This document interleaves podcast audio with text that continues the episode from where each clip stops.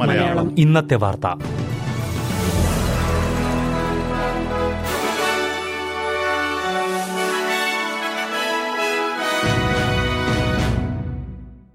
നമസ്കാരം. S B S Malayalam ഇന്നത്തെ വാർത്തയിലേക്ക് സ്വാഗതം.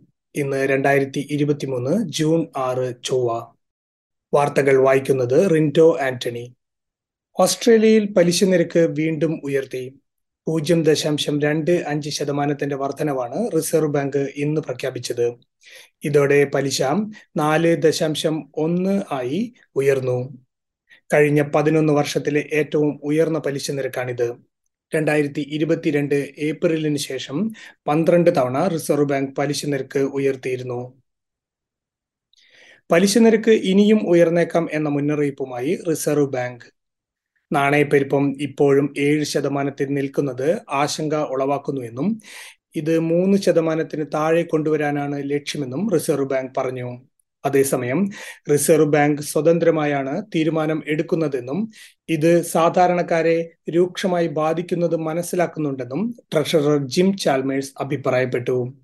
എന്നാൽ സർക്കാരിന്റെ തെറ്റായ ധനകാര്യ മാനേജ്മെന്റിന് ഓസ്ട്രേലിയയിലെ ജനങ്ങൾ കടുത്ത വില കൊടുക്കേണ്ടി വരുന്നുണ്ടെന്ന് പ്രതിപക്ഷ ട്രഷറി വക്താവ് ആംഗസ് ടെയ്ലർ കുറ്റപ്പെടുത്തി. വെസ്റ്റേൺ ഓസ്ട്രേലിയയുടെ അടുത്ത പ്രീമിയറായി റോജർ കുക്കിനെ ലേബർ പാർട്ടി ഔദ്യോഗികമായി അംഗീകരിച്ചു. സ്ഥാനമൊഴിഞ്ഞ മുൻ പ്രീമിയർ മാർക്ക് മെഗോവിന് പകരമാണ് കുക്കിനെ തെരഞ്ഞെടുത്തിരിക്കുന്നത്. മാർക്ക് മെഗോവൻ സർക്കാരിലെ ഡെപ്യൂട്ടി പ്രീമിയർ ആയിരുന്നു റോജർ കുക്ക്. റീറ്റ സഫിയോറ്റി ആയിരിക്കും വെസ്റ്റേൺ ഓസ്ട്രേലിയയുടെ അടുത്ത ഡെപ്യൂട്ടി പ്രീമിയർ. സർക്കാരിനെ ഒറ്റക്കെട്ടായി മുന്നോട്ട് നയിക്കാൻ കഴിയുമെന്ന് റോജർ കുക്ക് ആത്മവിശ്വാസം പ്രകടിപ്പിച്ചു. നികുതി റിട്ടേൺ നൽകുന്നവരെ ലക്ഷ്യമിട്ടുള്ള ഓൺലൈൻ തട്ടിപ്പുകാരെ സൂക്ഷിക്കണമെന്ന് മുന്നറിയിപ്പ്. ഈ വർഷത്തെ നികുതി റിട്ടേൺ സമർപ്പിക്കുന്നതിനുള്ള സമയം അടുത്തതോടെയാണ് അധികൃതർ മുന്നറിയിപ്പ് നൽകിയിരിക്കുന്നത്. കഴിഞ്ഞ സാമ്പത്തിക വർഷത്തിൽ നികുതി റിട്ടേണുമായി ബന്ധപ്പെട്ട ഇരുപതിനായിരത്തോളം ഓൺലൈൻ തട്ടിപ്പുകളാണ് ഓസ്ട്രേലിയയിൽ റിപ്പോർട്ട് ചെയ്തത്. ഈ സാമ്പത്തിക വർഷത്തിൽ ഇതിനോടകം തന്നെ പത്തൊൻപതിനായിരം തട്ടിപ്പ് കേസുകൾ എ ടി ഒ റിപ്പോർട്ട് ചെയ്തിട്ടുണ്ട്.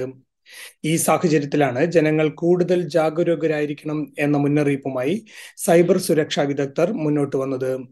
മൂന്ന് സംസ്ഥാനങ്ങളിലെ ചൈൽഡ് കെയർ ജീവനക്കാർ ശമ്പള വർധനവ് ആവശ്യപ്പെട്ട് ഫെയർ വർക്ക് കമ്മീഷനെ സമീപിച്ചു. വ്യത്യസ്ത സ്ഥാപനങ്ങളിലെ ജീവനക്കാർ ഒരുമിച്ച് ശമ്പള വർധനവ് ആവശ്യപ്പെടാനുള്ള നിയമം കഴിഞ്ഞ വർഷം നിലവിൽ വന്നിരുന്നു. ഈ നിയമത്തിന്റെ ഭാഗമായി ഫെയർ വർക്ക് കമ്മീഷനെ കാണുന്ന ആദ്യ വിഭാഗമാണ് ഇരുപതോളം സെന്ററുകളിൽ നിന്നുള്ള ചൈൽഡ് കെയർ അധ്യാപകർ. New South Wales Australian Capital Territory Victoria എന്നിവിടങ്ങളിൽ നിന്നുമുള്ള ജീവനക്കാരാണ് ഈ ആവശ്യവുമായി കമ്മീഷനെ സമീപിച്ചിരിക്കുന്നത്. ഇതോടെ ഇന്നത്തെ വാർത്ത സമാപിക്കുന്നു. കൂടുതൽ വാർത്തകളുമായി ഇനി നാളെ വൈകുന്നേരം ആറു മണിക്ക് തിരിച്ചെത്താം.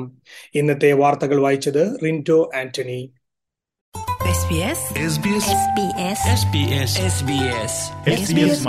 ഇന്നത്തെ വാർത്ത.